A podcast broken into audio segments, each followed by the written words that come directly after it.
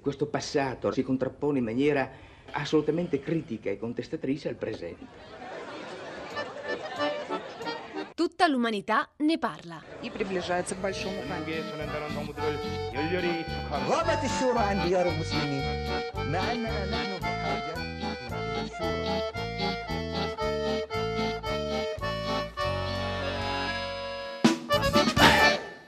Buongiorno, buongiorno, un caro saluto da Edoardo Camurri. E da Pietro del Soldato, buongiorno, ben ritrovati. Buongiorno, ben ritrovati, benvenuti a Tutta l'umanità ne parla, il talk impossibile di Radio 3 dove a parlare dei grandi temi di attualità sono le grandi menti dell'umanità, ma già questa, come dire, eh, anticipazione della puntata, ecco, è già contraddittoria Pietro del Soldato, perché noi oggi non raduniamo le migliori menti dell'umanità, ma stiamo per radunare gli animali, alcuni animali, ecco, quasi la nostra trasmissione potrebbe chiamarsi oggi Tutta l'animalità ne parla. Sì, diciamo che ha preso una strana deriva negli ultime settimane il nostro programma. Beh, Eh, sì, Dopo la puntata di settimana scorsa abbiamo fatto parlare degli oggetti, delle cose, dei muri per quanto simbolici. Stiamo Eh, diventando transumanisti o meglio antiumanisti dopo, a forza di frequentare forse- le migliori menti del passato. è un cammino preparatorio a quello che accadrà proprio in questo spazio radiofonico a partire Ma da sabato prossimo, ma insomma ancora presto, presto, presto. Allora, abbiamo raccontato, dicevo, la scorsa settimana i muri, oggi torniamo agli esseri viventi, ma non agli umani. Oggi, Esatto, infatti, esatto, esatto. Come Sono- dicevi, potremmo essere una puntata di un nuovo programma, magari un giorno lo faremo, tutta l'umanità ne parla,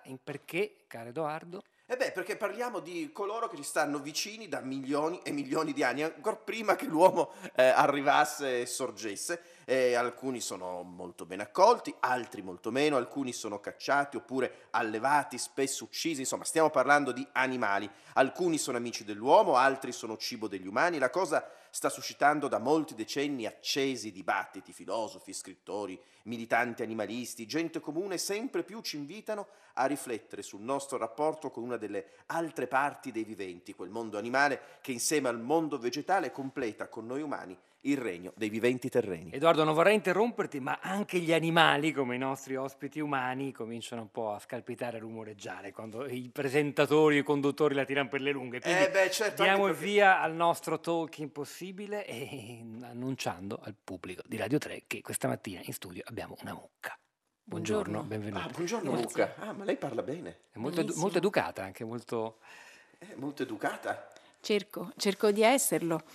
Eh, cioè, nonostante, Ma forse è il quello, nostro immaginario, abbiamo un pregiudizio, un preconcetto, no? cioè, nonostante quello che l'uomo fa continuamente a- alle mucche come lei, lei mantiene Ma una plomb, mi sembra. Ho torto collo. Eh, sono, effettivamente sono uno degli animali più infelici del mondo, ehm, visto che eh, vengo privata di, mm, di quello che voi tenete in somma considerazione, ovvero la maternità. Voi, mm, tutto sommato, mi considerate una gettoniera, visto che l'uomo eh, desidera, è l'unico mammifero che decide di mm, mangiare il latte e i suoi derivati per tutta la vita. Eh, per Eh, quanto tempo, tutto sommato, un mammifero prende il latte? Qualche mese? Voi invece, invece noi andiamo avanti tutta la vita, certo. per sempre in grande quantità. E poi la carne. E il latte per chi... Vi, vi interrompo per farvi una domanda. Il latte Sì. eh, per chi viene prodotto? Eh, viene prodotto Per i nostri... per noi. desideri. No. Il latte per i cuccioli, per i bambini, perché una, una femmina di qualsiasi... Ah, cioè, no, vede, già, io, noi già, già ragioniamo in termini consumisti. Io già Esatto. pensavo. Io penso un- che ne usciremo col morale a pezzi da questa Ne puntata. usciremo col eh. morale a pezzi, sì. Già Però forse per il nostro bagno- edonismo gastronomico. Eh, per ora procediamo perché ce ne sono altri due. E altre di- due- ora con la mucca del- noi abbiamo, la, la trattiamo malissimo, ma abbiamo grande simpatia per la mucca e anche nell'immaginario no, umano la mucca rappresenta la tenerezza, la maternità, l'accudimento, la campagna, la purezza.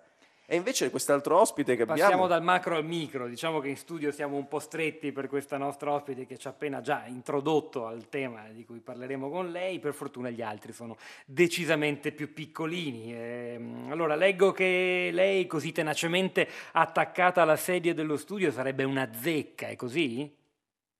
Zecca, buongiorno. Non vi vedo perché non ho gli occhi, però sento la vostra puzza, Ah? E forse anche la nostra la temperatura? vostra temperatura e posso toccarvi, ma non so se vi No, no, no, no, zecca stia lì buona, eh. È che qui a Torino non trovo nessuno da toccare. Eh, non è, eh, sì, mm, io mi ricordo qualche tecnico Rai a Torino che varrebbe la pena andare. Si sarà fatto toccare. il largo. Si sarà intorno fatto il largo. C'è un Ora- vetro che ci divide. C'è un vetro che. Adesso che- vediamo cosa ha da raccontarci la zecca, però Edoardo ti posso Sì. dire che abbiamo oltre a questi due ospiti anche un altro, sempre del mondo animale, che è collegato al telefono. La puntata è un po' più assurda del solito, Beh, no, direi che già più di così non Sì, saprei no, dove. eh, non c'è mai limite all'assurdo, soprattutto non è chiaro se abbiamo al telefono un umano o un altro insetto, che poi chissà se è giusto chiamarlo così. Eh, mi sente lei, Gregor Samsa, il nostro Ah, Samsa! inviato umano nel mondo animale? Franz Kafka ha immaginato lei come un uomo che una mattina si risveglia, lo ricordiamo tutti, questo momento decisivo nella storia della nostra cultura e della letteratura. si soprattutto per trasforma- Samsa. beh, per lui forse peggio, e si trovò trasformato in un eh, coleottero, giusto? Anche se poi molte traduzioni hanno- hanno riportato blatta, scarafaggio. Eh, è vero, Samsa coleottero, mi sente, ci sente? Sì, vi Riesce a tenere la cornetta in mano innanzitutto, perché insomma... Sì, la tengo col sei zampe, quindi... Ah, beh, allora riesco- può anche grattarsi la testa, fare altre cose, insomma. Senta, ci chiarisca sì la sua natura. eh, Ho detto No, insetto, primo, ho sbagliato? Io sono veramente un insetto, no? Ah. La zecca non è un vero insetto, eh, Ah, però ecco. io sono un insetto. Prima ero umano, adesso sono un insetto. Mi sono trasformato con una strana Ma metamorfosi. lei sta sempre chiuso in camera sua, ma perché, insomma, Nabokov, che di coleotteri se li intendeva, diceva a un certo punto, ma perché poi Samsa non ha aperto la finestra e se n'è volato via? Eh, non l'ho mai capito. Eh, Non ho Poi mai c'era capito quella perché benedetta mela conficcata che mi ricordo con orrore io. Ce l'ha ancora? Io sarei andato in giro per il mondo a cercare gli alberi in cui Ma deporre vada. le mie uova. Ma vada, E vado, andrei volentieri. Dopo- la dopo la puntata, eh? dopo la puntata. In realtà Sì. Sì. hanno sbagliato qualcuno a considerarmi una blatta, cioè uno scarafaggio in italiano, eh, ma io in realtà pro- sono un coleottero, mi chiamo Lucano, Lucanus cervus, un nome latino, cioè il cervo volante con delle grandi mandibolone eh, e dei grandi occhioni.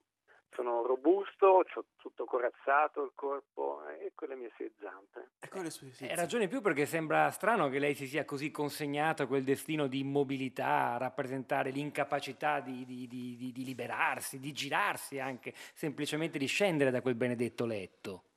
Eh, lo so, eh, non è colpa mia, però lo dovete chiedere a Kafka. Eh, mi sa che toccherà Eh, no, chiamarlo, bisogna- gli chiederemo, forse la reinviteremo insieme e cercheremo di... È un altro confronto, un eh, altro fare grande un faccia a confronto faccia da due, faccia fare, a sì, sì, faccia. come Se sei d'accordo Edoardo io ritornerò Virgilio e Dante nella, nella scorsa puntata, alla no? nostra prima ospite perlomeno per ordine di grandezza, no? Sì, sì, sì. E la mucca che ci ha fatto capire quanto abbia direttamente a che fare con la nostra quotidianità, con le nostre pratiche alimentari e, e industriali e- ed economiche.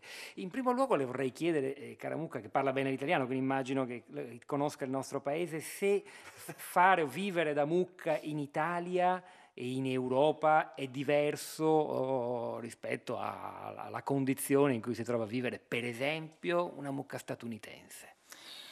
Beh, ehm, diciamo che il sistema intensivo ehm, di allevamento intensivo negli Stati Uniti è spaventoso, a proporzioni spaventose, però eh, è dilagante anche qui.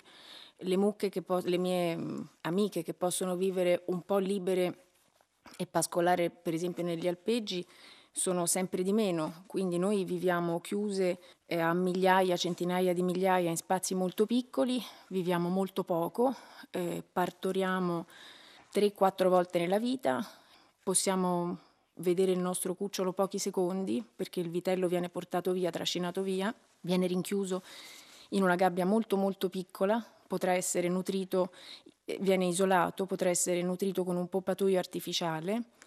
Ehm, se è una femmina farà la nostra stessa vita, invece un maschietto eh, verrà messo all'ingrasso e verrà ucciso. E una femmina continuerà questo ciclo eh, molto per amaro Tempo, per quanto tempo? finché ce la farà per due o tre anni, tre anni, quattro anni al massimo, di solito tre anni, e, e poi verrà uccisa. E comunque eh, anche la mungitura è una, è una faccenda molto dolorosa perché le mammelle si gonfiano, perché comunque noi siamo iperalimentate, iper, dobbiamo bere moltissimo, dobbiamo mantenere un ritmo di produzione del latte elevatissimo per essere considerate produttive. Non abbiamo delle lettiere morbide, veniamo lavate spesso con, con delle pompe di acqua fredda, viviamo in condizioni igieniche molto scarse e certamente non veniamo trattate con gentilezza, siamo molto miti e gentili come spero di indole. possiate nonostante- ma po- io Sì. una, posso Sì, Edoardo, sì, fare una domanda devi, devi. che mi viene, sennò poi me la dimentico. Sarà stupida, sarà banale, ma e- e se lei invece potesse scegliere un'altra vita, se dovesse finalmente poter, cioè se potesse fare la vita più naturale, quale sarebbe? Ce la descrive? Beh. Quella, quella che più le si confà, oltre questa violenza dell'umano. Beh, intanto qualunque madre eh, starebbe col suo piccolo. Ma Dopo dove, par- come, nutrendosi di cosa, Di erba, che modo? eh, vivrei libera, mi nutrirei di erba, farei i fatti miei, sarei eh, assolutamente pacifica con gli altri animali, e, mh, starei nei prati, nei- nella macchia, non, non darei E fastidio il a suo unico pensiero sarebbe semmai una zecca che può, può caderle addosso. non mi, darebbe, insomma, non mi darebbe- non mi darebbe alcun fastidio e tra l'altro rispetto a ogni tipo di... ehm, le, mie, le mie fiande, le mie, le mie feci sono eh, molto fertilizzanti e anche un, um, un ottimo habitat, una, insomma un'ottima risorsa per la, per la riproduzione del- degli insetti e di altre forme di vita. Insomma, sono... E per la mungitura si dice c'è bisogno, per esempio ricordo quando ci fu il terremoto in Abruzzo eh, recentemente in centro Italia, gli allevatori che si lamentavano del fatto di aver dovuto abbandonare le loro mucche da sole in mezzo alla neve e non poterle mungere una o due volte al giorno. Ricordo queste testimonianze anche molto dolorose di queste persone che si sentivano peraltro molto vicine e legate ai loro animali. C'è, c'è bisogno della presenza umana nella vita di una mucca per la mungitura? Beh, la mungitura, eh, beh, no, perché se c'è il vitello, il latte è per Mm. il vitello. La, la mucca produce, la mucca non è una, noi non siamo delle macchine. Vedi che stupida domanda Ci le ho fatto, però è no, testimonianza sono- di un'ignoranza Però, però ci sono molte persone che curiosamente eh, ritengono che la mucca, che noi mucche produciamo il latte in automatico. Non è un- una domanda ehm, così banale in realtà, perché molte persone ignorano in qualche modo che il latte viene prodotto, nasce spontaneamente per il cucciolo, per il vitello. Signora Zecca, Dica. io poi ho una domanda ancora da fare alla mucca, ma queste me le terrò per la fine. Sì, sì. Signora Zecca, allora, eh, un grande studioso, io non riesco mai a pronunciare il suo nome, Jacob von Juxenkoll, è un- uno studioso, insomma, un maestro di un grande filosofo come Martin Heidegger, lui fece, scrisse alcune pagine molto belle sull'ontologia della zecca, perché noi spesso antropo- antropomorfomizziamo gli animali eh, quando ne parliamo, li studiamo, li guardiamo, lui invece si è messo dal punto di vista della zecca per capire la zecca che mondo percepisce, qual è il mondo della zecca. Lei ce lo può raccontare, tanto conosce questo strano barone, questo Intanto- scienziato? Intanto si faccia dire. Scusi? School. Vonyuk School. Eh beh, questo è un nome che lei ha imparato bene, giustamente. È l'unico che ha parlato grandemente E di poi lei. si chiamava Barone delle Zecche, anche se era un morto di fame, era sua moglie quella ricca, lo ha ereditato. Così è stato tutto il tempo a studiare le zecche. Lei lo avrebbe risparmiato, eh, in una passeggiata in mezzo ai Ma prati. insomma, se mi passava sotto il ramoscello, come diceva lui, magari La tentazione suo sarebbe stata Sarebbe caduto sopra. Com'è il suo mondo, Intanto mi Zecca? faccia dire una cosa, prima giustamente quella specie di insetto uomo ha detto che io non sono un insetto, io sono un acaro, un acaro grande grande, in realtà sono una specie di ragno acaro, spesso si sono confusi nel classificarmi, per questo era così interessante studiarmi. I maschetti e le femminucce sono un po' diversi, io sarei maschetto, non so se si sente dalla voce, comunque vabbè. Siamo dei parassiti Sì, sì. Siamo grandi, grandi, grandi. E pare che siccome non fosse piacevolissimo vedersi, ci hanno dovuto descrivere un po' così eh, come veniamo. Abbiamo una testa mobile, abbiamo un piccolo collo e ci muoviamo, una piccola proboscide con cui succhiamo appena cadiamo sopra questo corpo che ci passa sotto. Vorrei anche invitare la mucca a non permettersi mai più di dire che eh, le feci sono il posto in cui dobbiamo stare. Io sentito preferisco di gran lunga toccare le mucche, toccare superfici diverse. Anche l'insetto non mi dispiace, devo essere sincero. Insomma, mangerei un po' tutti. Abbiamo questa proposito con cui perforiamo letteralmente le cose su cui cadiamo. Ma perché appunto voi vivete in alto, no? Sugli alberi. molto così. in alto e Molto abbiamo in un alto. ciclo di vita molto variabile. Possiamo durare due mesi o possiamo durare due anni. ma Siete cieche, siete sorde. siamo cieche, siamo sorde e tendenzialmente aspettiamo. Aspettate, aspettiamo, aspettiamo ah. che il mondo ci dia un segnale, non siamo Esatto. noi ad andare verso il mondo, ma come diceva questo signore che le ha pronunciato, in realtà c'è stato un signore che è stato influenzato da questo signore che tanto, tanto ci ha studiato, si chiamava Gilles Deleuze, Sì, grande filosofo. Grande filosofo, sì, che diceva che in qualche modo la cosa incredibile è che noi siamo refrattari nei confronti della natura, cioè siamo pieni di stimoli come tutta la vita eppure ne selezioniamo solo tre, li abbiamo ricordati prima. Il no? caldo, il freddo E il tatto e il soprattutto, tatto. noi abbiamo bisogno di sentire le cose sopra di noi e sotto di noi e quindi aspettiamo che il mondo ci venga incontro e Deleuze ci descrive così, non ci importa assolutamente di nulla, in una natura brulicante estraiamo e selezioniamo queste tre cose. Una bestia un po' sovranista, chiusa in se stessa. E quindi però- lei vediamo se- sentendo, eh. sentendo la, il Ma se mi racconto... passa sotto del soldà, vediamo chi è. No, no, no, io- Ma lei sentendo il discorso della mucca, quindi lei non prova nessuna pietà, nessuna solidarietà animale per il Non destino del- capisco perché dovremmo avere solidarietà per le mucche e non per le zecche, che poi ci disinfettate quando tocchiamo i vostri cani. Sentiamo se invece la- quella- la- quella- quello strano essere che abbiamo collegato coleottero in È parte ibrido. umano, che parla al telefono, eh, conosce invece una- un range di stimoli più ampio, sa, una vita un po' più aperta rispetto a quella della zecca. Coleottero, io, io faccio una vita molto aperta. Io vivo nei boschi dove ci sono degli alberi vecchi, antichi, che significa che sono boschi che stanno bene, che sono antichi e quindi maturi, il segno della, diciamo, della perfezione quasi dello stato di un bosco. E vivo gran parte della mia vita in realtà dentro i tronchi, alla base dei- delle radici, dei tronchi di questi grandi alberi. E poi vivo pochi giorni, ma essenziali, al di fuori, volando, svolazzando a cercare la mia femmina. Anch'io sono un maschio, forse sente la voce. Le mie femmine hanno le, le mandibole più piccole delle mie e faccio dei grandi combattimenti con gli altri maschi, rituali. Ci scontriamo per cercare di essere visti e guardati dalla femmina, ahimè, sceglierà sempre lei. E quindi giriamo per il bosco annusando con le nostre antennine che hanno tutte delle zone dove possono re- recepire gli odori e cerchiamo in giro sia le cose da mangiare e sia le femminucce Ecco, ecco, ma eh.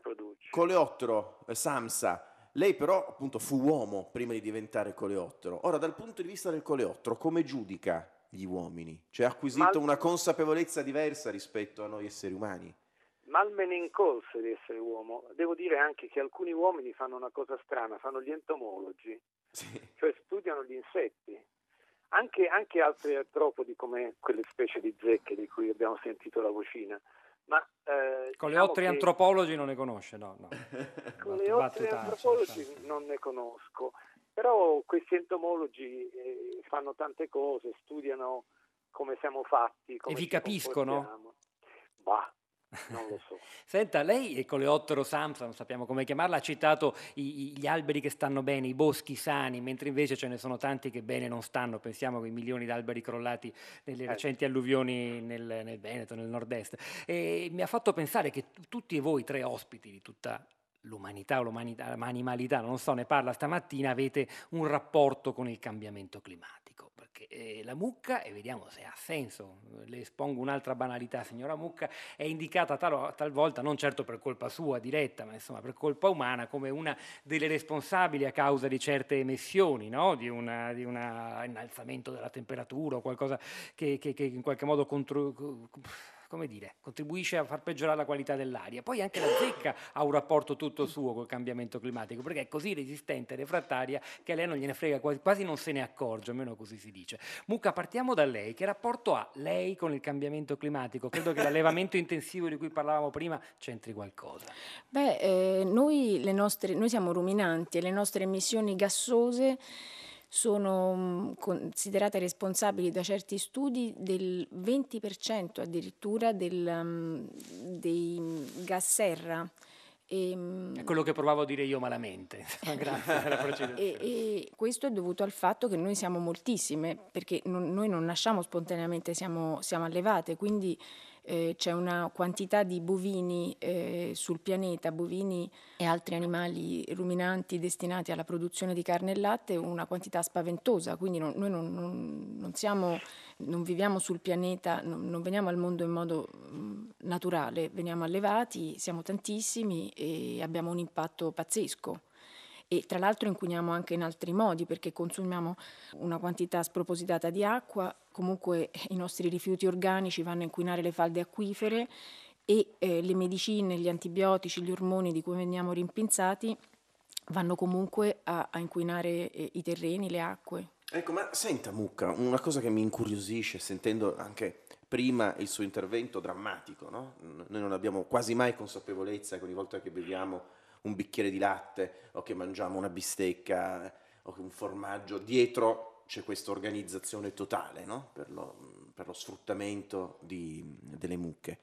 Voi non avete mai pensato possibile organizzare una vendetta contro l'uomo? Cioè questa, questo dolore che l'uomo continua a perpetrare sulla vostra sorte, in qualche misura non ci tornerà mai indietro noi esseri umani? Dunque vorrei rispondere un po' maleficamente. Intanto è un po' bizzarro che non ci pensiate affatto perché eh, non ci vuole molto a capire che il latte, la carne, tutto questo siano frutto di, di, violenza e crudeltà. E comunque questa vendetta per noi non è di alcuna soddisfazione, ma tutte le malattie, tutti i disastri che avvengono sul pianeta sono un evidente, un evidente risultato di questo. E comunque una già conseguenza una, sì, chiara. Una, una chiara conseguenza. E comunque il fatto stesso che tutto questo sia una cosa brutta e malvagia dovrebbe essere già in sé una punizione. Senta Mucca, torneremo da lei tra poco perché abbiamo tante cose da chiederle, però c'è uno dei nostri ospiti, che ha sentito fastidio- caldo, ha sentito fastidiosissima caldo. zecca che si è stufata di noi, forse per fortuna perché è meglio No, è che una zecca sta sotto, lontani. sotto qualche animale da qualche solve e deve Qui, lanciarsi. c'è prima di andarsene, ci dica soltanto una cosa: è vero che lei è così coriaceo, resistente, indifferente al mondo che neppure il cambiamento climatico la turba? Ma io sopravvivo soprattutto perché non ho il tempo, che è una cosa importantissima. Voi siete lì pieni d'ansia, sentivo la mucca che si lamentava del tempo, voi che la intervistate. Lei invece tranquillo del proprio. tempo. Io sono riuscito a durare, c'è un famoso esperimento che mi riguarda nell'istituto zoologico di Rostock, 18 anni senza mangiare, è per questo che a Deleuze piacevo tanto. E sono stato lì un po' come un vecchio presidente del consiglio, non so se ve lo ricordate, calmo, sereno, tranquillo ad aspettare, ad aspettare per 18 anni prima di buttarmi su questa preda, che tra l'altro è appena passata, quindi io mi sto per suicidare. Se ne vada, se ne vada, zecca. La durata e la forma delle cose, per citare un altro filosofo, Bergson. Addio. Grazie, Zecca, si butti! Addio. Andiamo dal coleottero, che secondo me ha da dirci delle cose molto più Ma interessanti e coleottero pregnanti. uomo, perché Beh, guarda lì il non abbiamo ancora problema. capito. eh. Si chiama, ha un nome, ha un cognome, Gregor Tra un po' lo Samsa. chiameremo Odradek ed è fatta, insomma, per citare un altro mostriciattolo kafkiano. Che ne dice? Lei che rapporto ha col cambiamento climatico? Allora, eh, diciamo che il cambiamento climatico danneggerà tutti, è un processo che la gente, gli umani, non vogliono capire. Noi l'abbiamo capito, lo stiamo capendo. Dicevo prima che io vivo in foreste che stanno bene, stare bene vuol dire dove gli alberi possono morire in santa pace per conto loro e rimanere per terra per conto loro. I cambiamenti climatici come stanno avvenendo adesso, con improvvisi uragani anche in zone temperate come le nostre, non sono cose normali. A noi andrebbe bene avere un clima normale come dovrebbe essere in questa zona, inverni più freddi, primavere più tepide, estate più calde, una regolarità di un clima temperato. Sta cambiando tutto, No, no, qui sta- qui sta- anche noi. Qui sta parlando non eh, il coleottero, ma Gre- Gre- Samsa, insomma. È Samsa che sta parlando dalla sua cameretta, che sogna altri mondi, sogna foreste, sogna Vado e, l'America. vengo, vado e vengo, Eh? dall'uno all'altro. Eh, dall'uno all'altro, no, perché c'era una consapevolezza proprio che, che era tipica, Eh, no? non, non dare per scontato che i coleotteri non ce l'abbiano, che ne sappiamo in fondo. Ce l'hanno, ce l'hanno. Senta, avremmo dovuto invitare Ernst Junger, che era un grande amante dei coleotteri, li collezionava, li studiava, insomma, Stiamo un altro scoprendo grande scrittore. Quanti rapporti tra le menti umane e gli insetti. Senta, però c'è una cosa a questo punto che forse mi fa mm, pensare che lei e la Mucca, i due ospiti eh, rimasti, visto che la zecca se n'è andata, siete un po' in competizione, non so se la parola è esatta, perché per quanto riguarda il futuro, la capacità di resistere alle conseguenze del cambiamento climatico, all'in- all'inquinamento, c'è chi dice eh, mangiamo meno zu- mucche, stavo dicendo zucche, E e mangiamo più insetti. E lei se la sente di diventare una risorsa alimentare per difendere il pianeta? Assolutamente no. Io, al- allevare insetti oggi c'è- ci sono degli strani umani che vogliono allevare gli insetti per dare da mangiare alle mucche. Sembra una cosa strana, ma non tanto per dare da mangiare agli uomini. Non le dico l'espressione che ha fatto la mucca qui in studio. Eh, eh. lo posso immaginare perché Guardi. gli vogliono dare dei bei pastoni di farine di insetti e questo ovviamente non- gli umani non si devono permettere di andare a cercare gli insetti in natura per allevarli Questa è proprio l'ultima cosa che devono fare, se no finiranno di distruggere tutto. Quindi è una bufala per tirare in ballo un altro animale, il fatto che nel futuro per essere più sostenibili e leggeri sul pianeta eh, dovremmo cibarci di voi e non invece della carne animale, bovina o suina. Non è né una mucca né una bufala, è che eh, il problema è che è vero, noi abbiamo delle proteine migliori, sarebbe anche meglio ed è anche più facile averci in grande massa e quantità, ma il problema è perché dobbiamo mangiare in questo modo noi umani, adesso parlo io umano, e perché mangiare noi insetti, adesso parlo io coleottero. E lei è un problema, eh? È un problema. Per lei Sams è un problema questo, perché lei se, se sì. dovesse sopravvivere in un futuro indefinito potrebbe trovarsi nella condizione di mangiare se stesso. Il problema è che io se sono umano vivo 90 anni, spero. Se sono coleottero la mia vita come adulto è un mese, non di più, poi la vita dura tutto l'anno, come larva, come, come pupa, come quello che sia, però mi preoccupo comunque. Ricordo una meravigliosa vignetta di sì. Altanno, copertina di Linus, 30 anni fa, una farfalla che guarda un'altra farfalla e dice noi farfalle si vive un giorno solo e quando sono le 6 di sera ci abbiamo già, scusate, le palle piene. allora, fi- finiamola qua, è il momento di svelare chi si è nascosto dietro questi tre animali svegliamo, ospiti di tutta l'umanità ne parla. Chi si è nascosto? Beh Pietro, a te l'onore di svelare la mucca. Sì, la mucca è qui in studio con noi, tra poco ci rivelerà anche un suo progetto, è Margherita L'Amico, scrittrice, giornalista, attivista dei diritti diritti degli animali. Il suo primo libro si chiamava Rane, l'ultimo Conosco i miei polli. e beh, che dici Margherita, com'è stato per essere per una mezz'ora una mucca? È stato molto bello esserlo con voi. Che bello, Grazie. sempre gentile dall'inizio alla fine, anche nella sua veste eh, di umano. Mentre in questa natura ibrida di Gregor Samsa e di Coleottero, Insomma, abbiamo avuto con noi Marco Alberto Bologna, professore e direttore del Dipartimento di Scienze Molecolari, Cellulari, Ambientali ed Evoluzionistiche a Roma 3. Professore, com'è andata?